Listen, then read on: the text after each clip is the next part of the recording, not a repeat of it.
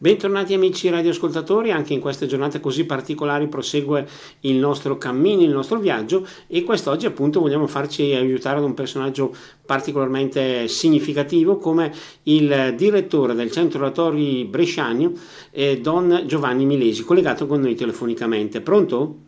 Pronto, buongiorno a lei, buongiorno a tutti gli ascoltatori che ci seguono. Ecco, innanzitutto doverosamente grazie per aver accettato il nostro invito e per essersi messo con tanta disponibilità alla nostra disposizione per questa chiacchierata.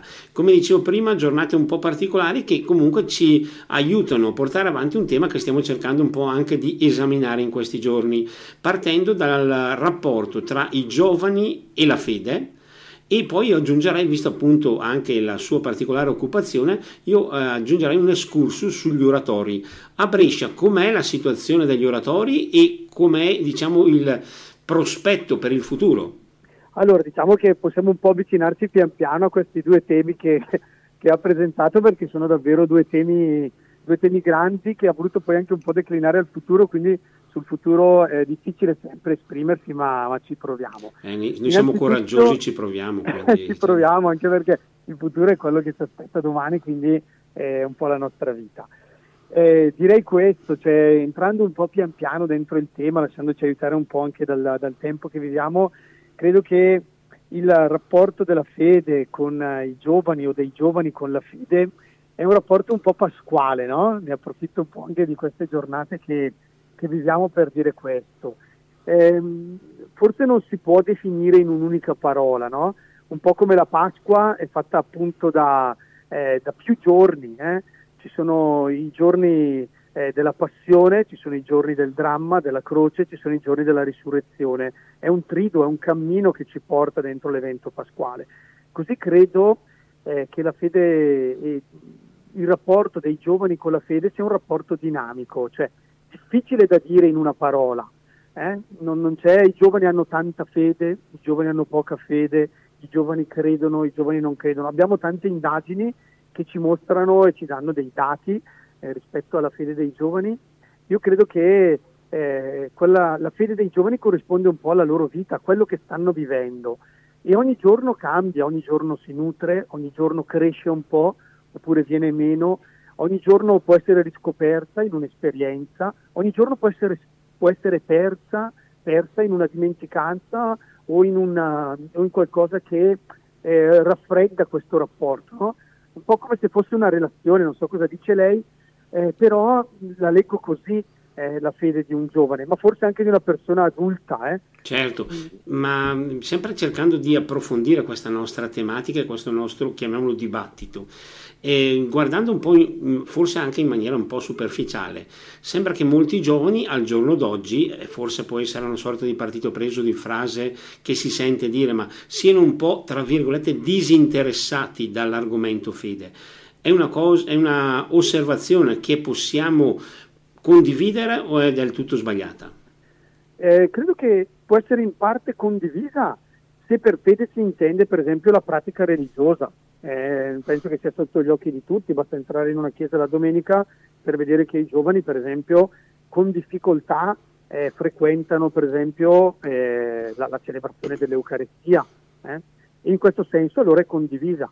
Meno condivisa e quindi andrebbe approfondita se si intende per fede la ricerca di un rapporto con Dio, la ricerca di un senso, l'attenzione al trascendente. È chiaro che non passa attraverso le nostre forme classiche o istituzionali e questo interroga anche molto eh, diciamo, tutto quello che è la nostra proposta di vita di fede. Eh, in questo senso dico che i giovani hanno ancora un interesse molto alto al tema del trascendente, declinato però in forme che non sono quelle istituzionali. Questo eh, penso che non sia la scoperta nuova, insomma, basta vederlo. Ma quando si parla con un giovane eh, ci si accorge che il tema del credere, chiamiamolo così, del credere in qualcosa, del credere in qualcuno, anche del credere in Dio, è un tema molto sentito. Che quando trovano un interlocutore con il quale possono ragionare o un'esperienza nella quale potersi coinvolgere, eh, c'è un interesse molto alto, molto alto. Ecco, Dall'altra parte eh, rileggo alcune nostre proposte, diciamo le mettiamo un po' più tradizionali o istituzionali, ma anche nel senso buono, faticano ad intercettare questa domanda, questo desiderio, anche a suscitarla. Per cui c'è un abbandono, quindi in questo senso siamo molto interrogati eh, su come riproporre o proporre la fede alle nuove generazioni come ti stavo accennando prima, partendo un po' da questi, chiamiamoli luoghi comuni che si sentono anche nei giorni quotidiani intorno a noi e così via. E qualcuno parla, a proposito sempre di rapporto giovani fede, parla anche della problematica legata a questi giovani che sono così social, che sono così collegati, praticamente sono collegati tutto il giorno, non riescono a collegarsi invece a un aspetto che è un po' particolare, un po' da seguire come la fede. Anche qui cosa possiamo dire? Non so se sia colpa dei social, non credo in maniera determinante. È forse più il fatto perché poi eh, la vita interroga ancora questi giovani. Ci sono degli eventi nella vita dei giovani eh, che, eh, non so, l'innamoramento, la morte, eh, la pandemia, eh, alcuni passaggi che li svegliano, che li svegliano. Secondo me il tema è più riuscire a trovare come questi eventi che loro vivono è il sentirsi adeguati, non adeguati, il sentirsi innamorati, il sentirsi di qualcuno, hanno un riscontro con il messaggio buono del Vangelo. È chiaro che eh, tante volte i social rappresentano una distrazione, eh? questo lo vediamo tutti, eh, alcune volte sono anche un'occasione. Non darei la colpa però a quello, ecco, non, non, credo sia il passaggio determinante, anche se sicuramente ha cambiato molto il modo di pensare, di ragionare, di stare nella vita e possono diventare anche questi veicolo eh, per annunciare oppure anche occasione per proprio perdersi nella superficialità e nella banalità. Certo, in effetti saper far fruttare questi strumenti che oggi abbiamo a disposizione nel verso giusto potrebbe essere davvero molto positivo, molto importante. Assolutamente, cioè non, non, è cosa da poco che eh, per esempio oggi eh, con tutta una serie di esperienze, di realtà, i giovani hanno un contatto diretto proprio tramite i social perché vengono a sapere magari di quell'occasione che viene fatta da Stisi, adesso sono un paio di anni che non si riesce più perché pandemia eccetera, però prendono, si muovono, vengono a sapere che c'è quel, quella persona che ha detto questa cosa proprio attraverso i social, quindi c'è anche una fruizione molto diretta di alcune cose, di alcune esperienze, di, l'incontro con alcune persone. Questo è chiaro che fa saltare per esempio tutta una serie di eh, rapporti più vicini, più istituzionali, magari il rapporto col proprio parroco, col proprio educatore, con la propria comunità? Sì, perché sono dentro un mondo molto più ampio che arriva direttamente sul loro, sul loro smartphone. È un'occasione, una tentazione, beh, questo lo vedremo un po' anche nel tempo, come sapremo anche sfruttare e giocarsi anche attraverso questi strumenti. Ecco. È stato toccato questo tasto che mi sembra importante aff- eh, sottolineare, un po' il modo di essere dei nostri giovani. Può essere, diciamo così, accettabile la riflessione sul fatto che in molti si vide, si esamina, non dico una sorta di egoismo, ma nel senso i progetti dei giovani sono soprattutto rivolti a quelli che sono i loro traguardi personali. Quello che succede intorno a volte viene messo in secondo piano anche in questo caso la solita riflessione, sono solo diciamo, questi momenti in cui si vede un po' tutto negativo o invece frasi di questo genere possono avere un fondo di verità? Io le dico il mio parere perché poi non sono proprio eh, così esperto. Ritengo solo questo, vorrei solo fare questa precisazione, che questa sua analisi ha un fondo di verità, ma non riguarda solo i giovani. Eh, questa attenzione sul sé, sull'individuo, sui propri progetti, e quindi la perdita un po' del senso comunitario, del bene condiviso riguarda tutti. Eh, questa è una dinamica sulla quale è come se fosse una, eh, una zattera sulla quale tutti siamo appoggiati e che si sta muovendo pian piano, pian piano in una dimensione più individualistica di tutte le cose, dei propri progetti, della propria vita, eccetera. Quindi riguarda tutti e nel tutti ci sono anche i giovani che magari dovendo fare alcune scelte importanti per la vita, eccetera, sono anche più esposti, diciamo così, a questa eh, a questa direttrice che prende un po' il nostro tempo e che impone un po' il nostro tempo. Dall'altra parte è vero anche che ci sono come sempre in tutti i momenti degli atti di generosità eroica, cioè sono ancora i giovani che ad esempio non so si interrogano eh, tutta la dimensione ecologica con tutto quello che si può dire sul bene comune di tutta la terra, hanno intercettato loro il grido del Papa oppure il Papa ha intercettato il loro grido e ci rimandano a una dimensione che non è assolutamente egoistica è proprio plurale. Eh, in questo senso quindi direi sì, i giovani soffrono forse di più eh, alcune dinamiche che sono impresse dentro una società che secondo me è tutta più individuale, non, è, non sono i giovani, se guardiamo anche gli adulti forse lo sono ancora di più, nel senso certo. che magari invecchiando ancora di più qualche volta si tende a mettere al centro il proprio io, la paura di sé e quindi su questo credo che sia il mondo adulto che deve molto cambiare i propri parametri anche per aiutare i giovani a ricentrarsi. Come mi viene da dire che qualche volta abbiamo insistito fin troppo sulla realizzazione del sé come individuo e non dentro una serie di relazioni, in un tessuto di relazioni. Ti devi realizzare, devi fare qualcosa di grande, devi... questa cosa qui diventa un macigno sulle spalle dei giovani, no? perché poi eh, ognuno vuole avere l'X Factor e cerca di averlo a discapito di tutto eh, questo non è proprio sempre la cosa migliore per un progetto di vita. Ecco. Senza dubbio. Tra le parole che prima ci ha regalato è stato sfiorato un tasto che mi piace eh, ritoccare in questo momento. Il rapporto diciamo, tra i giovani, in modo particolare la propria comunità, la propria parrocchia. Solo qualche mese fa, quando anch'io magari ero tra i giovani della mia parrocchia, si andava all'oratorio, si parlava col Don eh, adesso questa diciamo, confidenza, questo punto di riferimento è ancora valido o come diciamo prima magari eh, c'è anche qualcosa di diverso? Ma io credo che sia sempre più un po' anche fisiologico il fatto che un giovane si possa e si debba staccare dal proprio oratorio. Qui porrei una distinzione. Credo che sia molto importante per una comunità eh, avere dei giovani, io dico, cioè, li chiamo un po' educatori, o dei giovani che scelgono di appartenere ad una comunità, di fare un servizio dentro il proprio oratorio e che scelgono anche un po' come vocazione, come progetto di vita, quello di spendersi appunto in quella logica che dicevamo eh, molto di comunione, di bene comune dentro il proprio oratorio. Ma ritengo altrettanto naturale che per la maggior parte dei giovani a un certo punto ci debba essere come una sorta di distacco, no? come si distaccano dalla loro famiglia, eh, dalle cose che hanno sempre fatto. Mi sembra naturale che a un certo punto si distacchino anche dall'oratorio per impostare il loro progetto di vita, che può essere di studio, che può essere lavorativo, che può essere affettivo, che può essere anche proprio di amicizie che sono in un contesto diverso. Quindi non troverei allarmante il fatto che sempre di più oggi un giovane eh, abbia una dimensione più ampia eh, della propria esistenza, anche perché progettualmente um, è meno portato a mettere radici.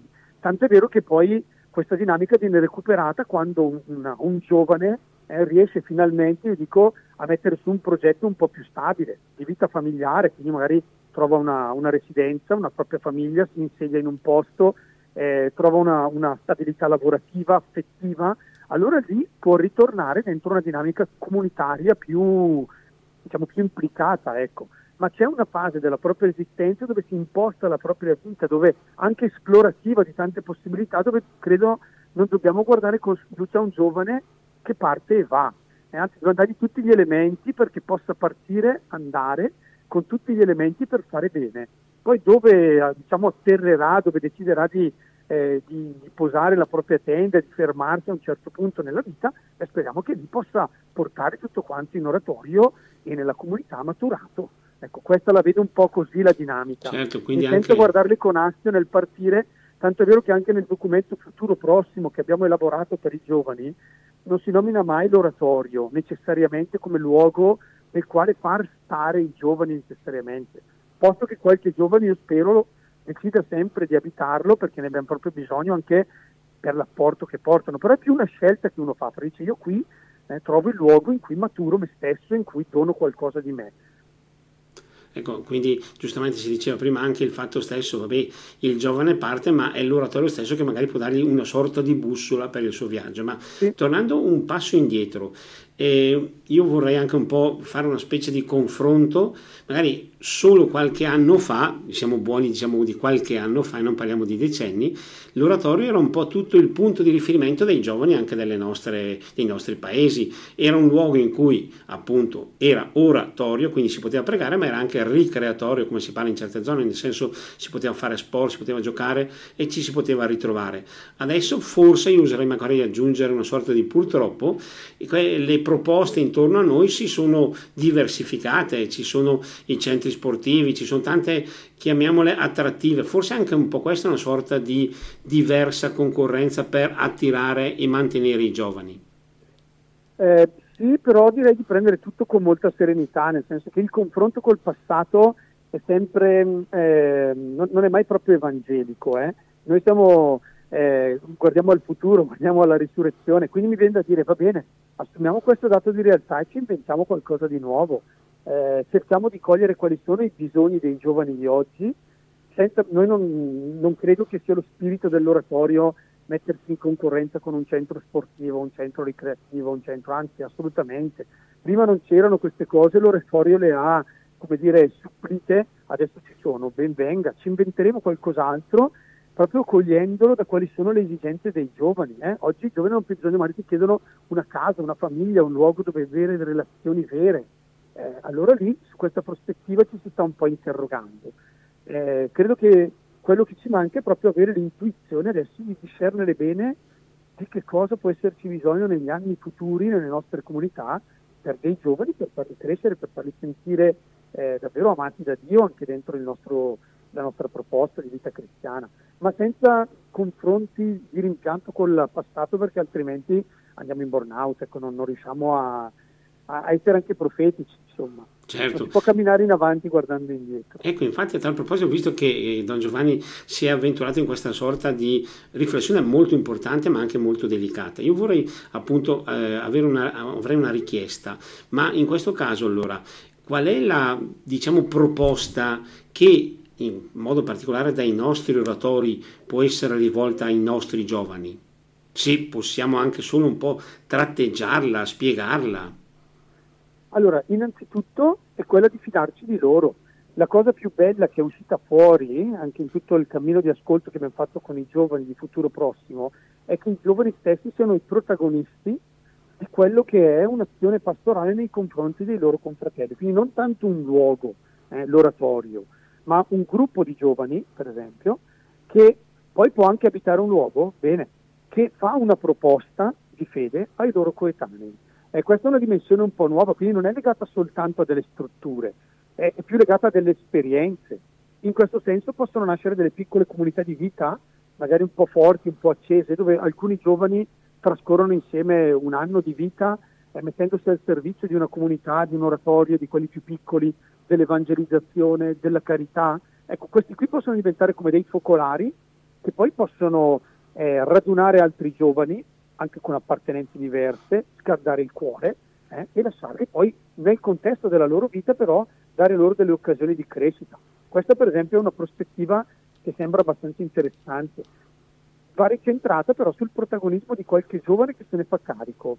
Eh, non è più come dire una struttura a fare una proposta, ma sono i giovani che propongono ad altri giovani di vivere un'esperienza di vita giovanile cristiana. Come si farà questa cosa qui? Ah, io non glielo so dire, ci stiamo proprio lavorando, ma crediamo proprio che possa nascere dall'ingegno di, di un giovane e di un altro giovane, di un altro giovane, non tanto dai pensieri di un prete come me che magari può anche sforzarsi, ma il futuro è, è una cosa che nasce giorno per giorno l'intuizione delle persone nella vita delle cose. Ecco. In questo senso è bello anche un po' sottolineare il, l'attenzione, lo sguardo rivolto verso il futuro, quindi cam- fare questo tratto di cammino insieme, ma anche proprio per crescere, unendo magari le diverse esperienze, per cercare di progettare un qualcosa per il domani. Questo potrebbe essere un altro aspetto importante. Questo è molto importante, credo che proprio la fatica più grande che stiamo vivendo è quella di separarci dal passato. No? Noi abbiamo un passato glorioso, quello che lei ricordava, anche di oratori pieni, di una pastorale molto viva, di tante cose molto che funzionavano anche tanto. Oggi non è più così. Eh, quest'ancora eh, corre il rischio però da una parte di tenerci saldi ma anche di zavorarci un po'. Penso che dobbiamo proprio, come dire, tagliare alcuni cordoni ombelicali eh, questo non vuol dire rinnegare un passato che è bellissimo, eh, che è stato bellissimo, però imparando da questo passato ad essere un po' profetici. Eh, questa è una, è una sfida anche complessa perché il nostro tempo cambia molto rapidamente, i cambiamenti li vede anche lei, li vedono, sentono anche i nostri ascoltatori, sono quasi non di anno in anno, quasi di giorno in giorno e quindi questo rende difficile progettare un futuro anche e soprattutto per una struttura come quella ecclesiale che è un po' pachidermica, no? cioè, si muove anche piano, ha bisogno di tempi, è fondata sul volontariato, quindi è convinzione di, non è un'azienda che uno decide e tutti fanno, quindi ha bisogno anche di maturare alcune cose.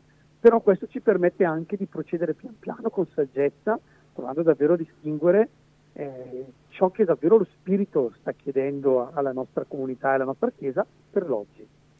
Perfetto, grazie Don Giovanni per questo ulteriore contributo che ci ha condotti alla prima pausa di questa nostra puntata, per cui adesso noi restituiamo la linea alla regia per uno spazio musicale, ma dopo torneremo in diretta per continuare questo nostro incontro. Linea alla regia.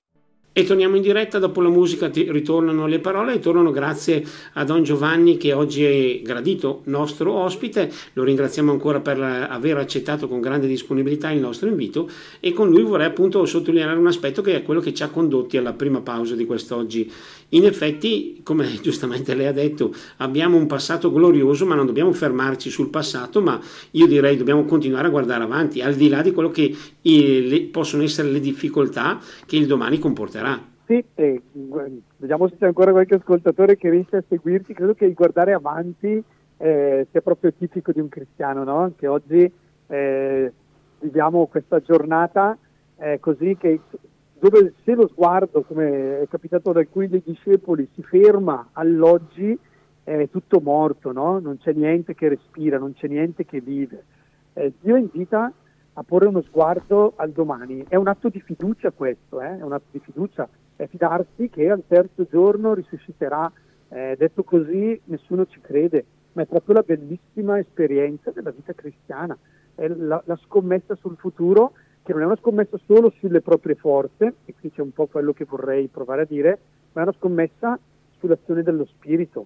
Eh, quando dico che dobbiamo guardare con fiducia al futuro, lo dico non confidando semplicemente in quanto noi possiamo, ma nella certezza che Dio conduce un po' la storia, no? Ci saranno dei germogli nuovi, piccoli, che nasceranno e che porteranno frutto. Questo qui penso sia l'atteggiamento con il quale entrare dentro anche i ragionamenti nostri eh, che si devono intrecciare un po' con quelli di Dio per poter guardare al futuro con speranza. Um, sempre una richiesta, magari per così vedere un po' come sono, qual è il polso della situazione degli oratori al giorno d'oggi eh, da persona appunto che si impegna quotidianamente per, in questo settore, in questa realtà. Come possiamo guardare a questo mondo e soprattutto a quali a prospettive vengono chiamati coloro che lo frequentano e lo frequenteranno? Allora, l'oratorio è e rimane, soprattutto per i ragazzi più giovani e per le loro famiglie, qualcosa di straordinariamente bello. Se io mh, frequento uno qualsiasi dei nostri paesi o quartieri, eh, uno dei luoghi più belli, più caratteristici, più originali che ci sono nel tessuto dei nostri paesi, sia quelli più piccolini sia quelli più grandi, è proprio l'oratorio. Lo trovo come uno spazio, uno, una sorta di giardino, una sorta di struttura eh, pensata per i ragazzi, eh, a metà tra un parco giochi e una, e una scuola, a metà tra un luogo di volontariato e una specie di che ne so, grande laboratorio eh, che è molto significativo. È uno spazio di gratuità, uno spazio di umanità e mi dico lì di dentro c'è una profezia bella, no? Quindi abbiamo un dono grande che è l'oratorio. È chiaro che per vivere l'oratorio oggi ha bisogno di tante cose perché eh, sta soffrendo, sta soffrendo eh, una trasformazione, hm, come dicevamo prima, e ora ha bisogno di un rinnovamento. Quindi rinnovarsi nei tempi, rinnovarsi nelle persone, rinnovarsi in alcune strategie educative. Ma proprio su questo stiamo andando a lavorare. È chiaro che la situazione in diocesi è molto a macchia di leopardo, no? Quindi ci sono degli oratori che mi, vorrei dire funzionano, stanno funzionando, funzionano bene, nel senso che hanno tante proposte, hanno tante attività, altri oratori invece che stanno soffrendo, che sono poco animati, che alcune volte sono anche chiusi. E molto dipende dalla comunità mm, in cui sono collocati, da quanto la comunità riesce ancora a farlo vivere, perché l'oratorio è un ambiente, ma è fatto di persone. Quindi la domanda è sempre un po' l'oratorio chi è in quella parrocchia lì? Chi è? Da chi è fatto, chi lo compone, chi lo, lo progetta, chi lo abita, chi lo fa vivere? E da questa domanda discendono poi tutti gli altri ragionamenti che si possono fare. Certo, in questo senso allora forse possiamo cambiare anche un po' una sorta di proiezione visiva, perché troppo spesso noi guardiamo l'oratorio in quanto tale, ma come giustamente ci ha fatto capire lei, l'oratorio siamo noi, è la nostra, è la comunità, insomma. L'oratorio è una comunità, sì, sì, è fatto di persone perché è, tra l'altro è, un ambiente quasi tutto fondato sul volontariato, no? c'è un, un bel unicum che c'è dove le persone addirittura lo imparano il volontariato, perché un ragazzino ci entra dentro come lo chiamo utente per capirci e pian piano, pian piano diventa animatore, diventa educatore, impara lo stile del volontariato, poi magari ne esce e va a fare volontariato anche altrove, cioè viene educato in questo senso. In questa domanda dell'oratorio chi è, credo che oggi diventi sempre più importante entrare su un aspetto, no?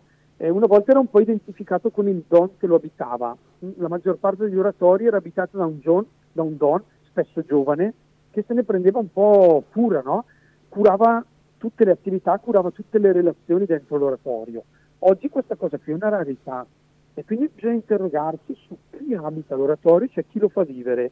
Quali sono le persone oggi che eh, portano avanti il progetto educativo dell'oratorio, che tessono quelle relazioni eh, che permettono a un oratorio di vivere, che smussano quegli angoli che qualche volta si creano quando si lavora insieme e permettono di andare avanti. Oggi questa riflessione credo sia molto importante per le nostre comunità. È un consiglio di oratorio, è una guida di oratorio, è una persona che eh, diventa un po' un leader in quell'ambiente, è il consiglio pastorale, è nessuno, perché se è nessuno è chiaro che l'oratorio è destinato di lì a poco a diventare assistico. E a proposito di rapporti, cosa possiamo dire del rapporto tra eh, l'oratorio e le famiglie? Eh, eh, è stato un rapporto che si è riscoperto soprattutto negli ultimi 15-20 anni, soprattutto con l'iniziazione cristiana dei fanciulli e dei ragazzi, l'oratorio si è trasformato molto dal luogo dei giovani, hm, luogo giovanile, adolescenziale, al luogo delle famiglie. È innegabile che in questi ultimi anni i nostri oratori sono diventati molto di più un luogo delle famiglie. Eh, tant'è vero che, e cito anche solo un dato, si sono quasi tutti dotati di una cucina. Eh? dove si metteva su una pasta asciutta alla fine dell'incontro. Cioè, sono diventati sempre di più un luogo di questo tipo, no? eh, attento alle dinamiche familiari. Sono attrezzati di parti giochi per i ragazzi più piccoli, proprio perché l'abbandono un po' dei giovani, per tutto quanto dicevamo prima, ma l'arrivo di famiglie che invece cercano eh, degli spazi in cui poter crescere i loro figli, eh, in cui poterli in qualche modo anche eh, accompagnare nel loro cammino, ha reso l'oratorio più significativo. È chiaro che anche qui adesso le famiglie, in di pandemia un pochettino l'hanno addirittura accentuato, rischiano quella dinamica di individualismo. Io mi chiudo la mia famiglia, le mie cose, non cerco più un respiro più comunitario. Questa è una delle sfide che l'oratorio ha davanti, ma non solo l'oratorio, tutte le nostre comunità. No? mi metto lì nel mio castello dorato davanti alla tv e alle cose che ho in casa e tutto quello che succede fuori devo un po' proteggermi. Eh, questa è una sfida sulla quale possiamo e dobbiamo lavorare, ma vedo tante famiglie che si stanno anche impegnando in maniera molto molto bella. Ecco, giustamente dicevamo prima, eh, la situazione in provincia di Brescia può essere considerata, se vogliamo dire così, un po' anche a macchia di leopardo. Ci sono alcuni oratori molto vivi, molto animati, alcuni invece che purtroppo stanno un po' soffrendo, tra virgolette. Eh, dicevamo prima, allora la risposta è solo quella, e quel, per gli oratori che stanno soffrendo è la comunità che deve essere coinvolta, che deve rianimare il suo oratorio? Eh, questo direi di sì, cioè nel senso che vedo che dove soffrono gli oratori molto spesso è per poca cura, eh? è per poca è per difficoltà a fare una proposta valida, è perché non c'è nessuno di dire, significativo che lo abita. Allora diventa semplicemente un luogo, un luogo che magari qualcuno frequenta ma non dice nulla, no? In questo senso allora diventa sofferente l'oratorio. Se non c'è nessuno in oratorio, anche per un ragazzo che va c'è poca differenza con il parco, no? E, e questo lo rende però povero, povero. In questo senso c'è uno sforzo di eh, come dire, riacquisizione da parte della comunità di quello che è l'oratorio. Questo apre tutto il tema di che cosa vuol dire una comunità, di chi sia una comunità cristiana. E qui si va dentro un tema molto molto complesso. Però da lì credo che se ne esca con, cioè, difficilmente. O è una comunità che se ne fa carico, altrimenti l'oratorio non è educativo o per forza diciamo, eh, in se stesso, eh, senza nessuno, sono le persone che lo abitano, che lo rendono vivo, che lo rendono bello, che lo rendono accogliente, che lo rendono significativo. Ecco, prima abbiamo toccato una parola molto significativa, prendersi cura un po' di anni fa c'era appunto anche, eh, giocando un po' su, con questa espressione, il curato dell'oratorio, una figura che adesso complice anche magari la diminuzione delle, delle vocazioni, così eh, sta diminuendo. È possibile pensare appunto che i laici o chi per essi magari possono prendersi cura appunto del loro oratorio in futuro? No, nel presente direi. Noi abbiamo una progettualità molto bella, lo citavo prima eh, quando citavo la guida dell'oratorio, eh, una figura che la nostra diocesi ha provato un po' a codificare. Quando parlo di guida dell'oratorio intendo una figura, può essere un laico, un uomo, una donna, eh, più o meno anziano, nel senso che abbiamo delle figure di eh, guida dell'oratorio che magari sono anche un po' su di età, ma comunque ancora disponibilissime, eh, che si prendono a, a cuore eh, la vita del loro oratorio. La maggior parte lo fa gratuitamente eh, perché è un servizio, qualcuno lo fa in maniera eh, diciamo remunerata perché diventa il proprio lavoro e perché magari dedica tutto il tempo a questa cosa qui, altri invece lo fanno solo in alcuni momenti di, eh, della loro giornata o della loro settimana, perché diventano quelle figure un po' di riferimento. Non è che poi la guida dell'oratorio deve fare tutto in oratorio, però diventa quella persona che aiuta le altre persone, perché l'oratorio ha una pluralità, un coro, eh, è un coro di persone, a vivere il loro servizio, a vivere il loro compito, a vivere il loro mandato, ha in mente qual è il progetto, quindi in accordo col consiglio dell'oratorio fa un po' quella che è la parte del curato, però mi viene da dire, e qui vorrei essere preciso, non perché non c'è il curato, eh, non mi piace pensare solo a una sostituzione, mi piace pensarla come un'istruzione un po' profetica. Forse è anche un bel segno questo, che dei laici, eh, in virtù del loro mandato e anche con le loro competenze, possano assumersi quest'onere, che è anche molto bello, eh? che è anche certo. molto bello. E abbiamo già delle, una trentina di persone in diocesi che eh, più o meno intensamente, a seconda un po' della parrocchia e della realtà che hanno, stanno portando avanti questa progettualità. Perfetto, una riflessione anche questa molto significativa che ci ha condotto alla nostra seconda ed ultima pausa di questa puntata, quindi ora restituiamo la linea alla regia e torneremo subito dopo in diretta per concludere il nostro incontro in compagnia di Don Giovanni. Linea alla regia. E torniamo in diretta, stiamo per concludere il nostro incontro di questa settimana e visto appunto il periodo davvero, le giornate e le ore, dovremmo dire a questo punto particolari nelle quali ci troviamo, abbiamo cercato anche di affrontare una tematica molto significativa grazie all'aiuto di Don Giovanni Milesi. Eh, al nostro ospite vorrei chiedere appunto, siamo partiti dalla fede e dai giovani, e, confrontandoci o cercando appunto di capire quello che chiedono i giovani eh, noi cosa possiamo vedere, soprattutto in giornate, in periodi come queste, che sono praticamente le giornate di Pasqua? Eh, noi possiamo vedere la bellezza di alcuni segni, la bellezza di alcuni segni. Eh, ne, ne, cito uno perché l'ho un po' nel cuore, lo sto un po' immaginando. Nei prossimi giorni saremo a Roma, lunedì di Pasquetta, eh, con più di 1700 adolescenti della nostra diocesi. Eh, saremo in piazza eh, per un incontro con il Santo Padre. Eh, cito questo perché ho in mente la Pasqua di due anni fa, non so se era fine marzo, credo che tutti ricorderanno quell'immagine del Santo Padre che attraversava una piazza agghiacciante da solo, portando la croce, eravamo nel mezzo della pandemia, una piazza San Pietro vuota che stringeva il cuore. Ecco, è un po' un venerdì santo quello che abbiamo vissuto lì. Lunedì saremo in piazza con, eh, non so, 30, 40, 50 mila adolescenti chiassosi, festanti, eh, con i loro colori, eh, con tutte le loro voci, con tutta la voglia di far festa. Questo mi sembra un segno molto bello, no? poter dire al Santo Padre, alla Chiesa, ci siamo, siamo qui. Questa volta la piazza la riempiamo di, di colori, di bellezza, un segno bello di, di risurrezione che mi piace dire, va bene, non siamo tanto migliori e questo spiace un po', però ci siamo ancora ci siamo ancora e vogliamo vivere la gioia della Pasqua anche con questo segno che penso possa essere, almeno lo vedo nel mio cuore, un segno un po' di speranza anche per i giorni che ci attendono. Abbiamo toccato il tasto il Papa e i giovani. È possibile al giorno d'oggi presentare, io dico, uso questa espressione così imprecisa, degli idoli, degli esempi da seguire ai nostri giovani e se sì, quali esempi possono essere additati ai giovani per crescere, per maturare? Il Papa è, è, un esempio che i giovani non hanno bisogno che glielo si additi, ce l'hanno già, forse molto di più eh, di, di, di, tanti altri, vorrei dire tante altre persone, ma sarebbe giudicante. No? Giovani, mi sembra che i, i, giovani lo capiscono bene il Papa, lo capiscono bene anche quando parla di alcuni argomenti che magari per le nostre assemblee clericali alcune volte non, sembrano non toccare molto, no? quando si parla dei migranti, quando si parla di ecologia, noi abbiamo in mente altri temi e invece i giovani lo intuiscono molto bene.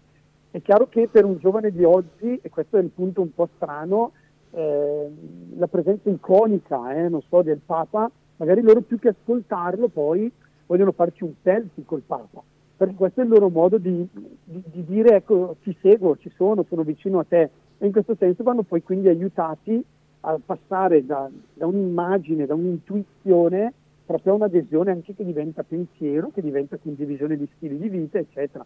Ma credo che i giovani hanno più fiuto di, di tanti noi adulti su quali sono appunto le, le persone da seguire. Chiaramente alcune volte questo è ingannato anche da alcuni falsi idoli, ma questo c'è sempre stato nella vita della Chiesa. Eh, ma il Papa vedo che sta a parlare al cuore ancora di tanti giovani, tanti giovani che se non dicono niente, però lo sanno ascoltare. Tra l'altro noi oggi abbiamo usato tante parole per forza di cose, ma eh, invece forse la cosa più importante sarebbe quella di fare l'esempio, di trasmettere ai giovani con l'esempio e come dicevamo prima probabilmente in questo caso i, i giovani seguono automaticamente questi esempi positivi. Sì, sì beh, questo eh, un giovane ti, nel bene e nel male però ti squadra e ti inquadra in cinque minuti. Eh? Cioè, quando capisce che le parole non corrispondono alla verità, mi ti saluta eh, cioè, su questo i nostri giovani sono anche molto selettivi, proprio perché sono giovani, sono anche molto ideali, quindi su questo l'importanza che ci sia una credibilità tra le parole e il vissuto per un giovane è fondamentale, è fondamentale. Quindi, ma, ma, su questo loro sono anche molto selettivi, appena intuiscono che non c'è verità eh, cambiano passo. E anche questo è importante perché come dicevamo in origine partendo eh, sul dubbio, superficialità, attenzione dei giovani, se questo è il loro atteggiamento vuol dire allora che sono profondi e quindi anche chi si confronta con loro deve essere sempre all'insegna della coerenza. Sì, sì, sì eh, questo è vero, come dall'altra parte credo che ci sia la necessità di imparare e questa è una cosa che si impara diventando un po' più adulti perché non è che i giovani poi hanno tutte le ragioni, che c'è anche il peccato, c'è anche l'errore, c'è anche lo sbaglio, c'è anche l'incoerenza e tutti noi siamo portati sia a essere incoerenti che a sbagliare. Perché questo non è un invito quindi a, a, al piattume, eh? però è proprio quella, quella, capacità di diventare da giovani ad adulti, perché io vorrei che, abbiamo parlato tanto dei giovani, ma mi piacerebbe poter dire che il bello della vita non è tanto essere giovani, è diventare adulti. È quando un giovane diventa adulto, quindi ha capito anche che nella vita si può sbagliare, che magari tuo mamma, tuo papà, il buono, quella persona può anche aver sbagliato, ma magari è una brava persona che magari ha tante cose buone anche se ha fatto quell'errore. E questa diventa una, una capacità un po' che, che, si matura negli anni, no? Ma molto bella. Quindi direi a tutti i giovani di guardare, di proprio cercare dei maestri belli, sapendo che ognuno può sbagliare, appunto per questo, però uno chiede perdono, uno si rilancia, uno riparte, perché la perfezione dentro l'umanità eh, non esiste. Certo, noi abbiamo voluto concludere, dopo aver un po' girovagato tra aspetti positivi e altri negativi, con un segnale diciamo, di speranza, di fiducia proprio in questa nostra puntata. Davvero eh, vorrei ringraziare per l'apporto e soprattutto per tutto quello che Don Giovanni ci ha detto. Grazie per essere stato in nostra compagnia. Sono io che ringrazio voi anche per il servizio che date e saluto tutti gli ascoltatori augurando loro una Santa Pasqua. Ecco, noi contraccampiamo gli auguri, appunto speriamo anche di poterci sentire in altre occasioni perché come abbiamo visto anche quest'oggi abbiamo davvero anche tanti altri argomenti a poter approfondire. Grazie a chi è stato anche in nostra compagnia, oltre al nostro ospite naturalmente, mi piace cogliere questa occasione per augurare a tutti voi che siete in nostra compagnia e alle vostre famiglie un sincero augurio per una Santa Pasqua e l'appuntamento è a risentirci alla prossima settimana. A voi tutti, grazie e buon proseguimento di giornata.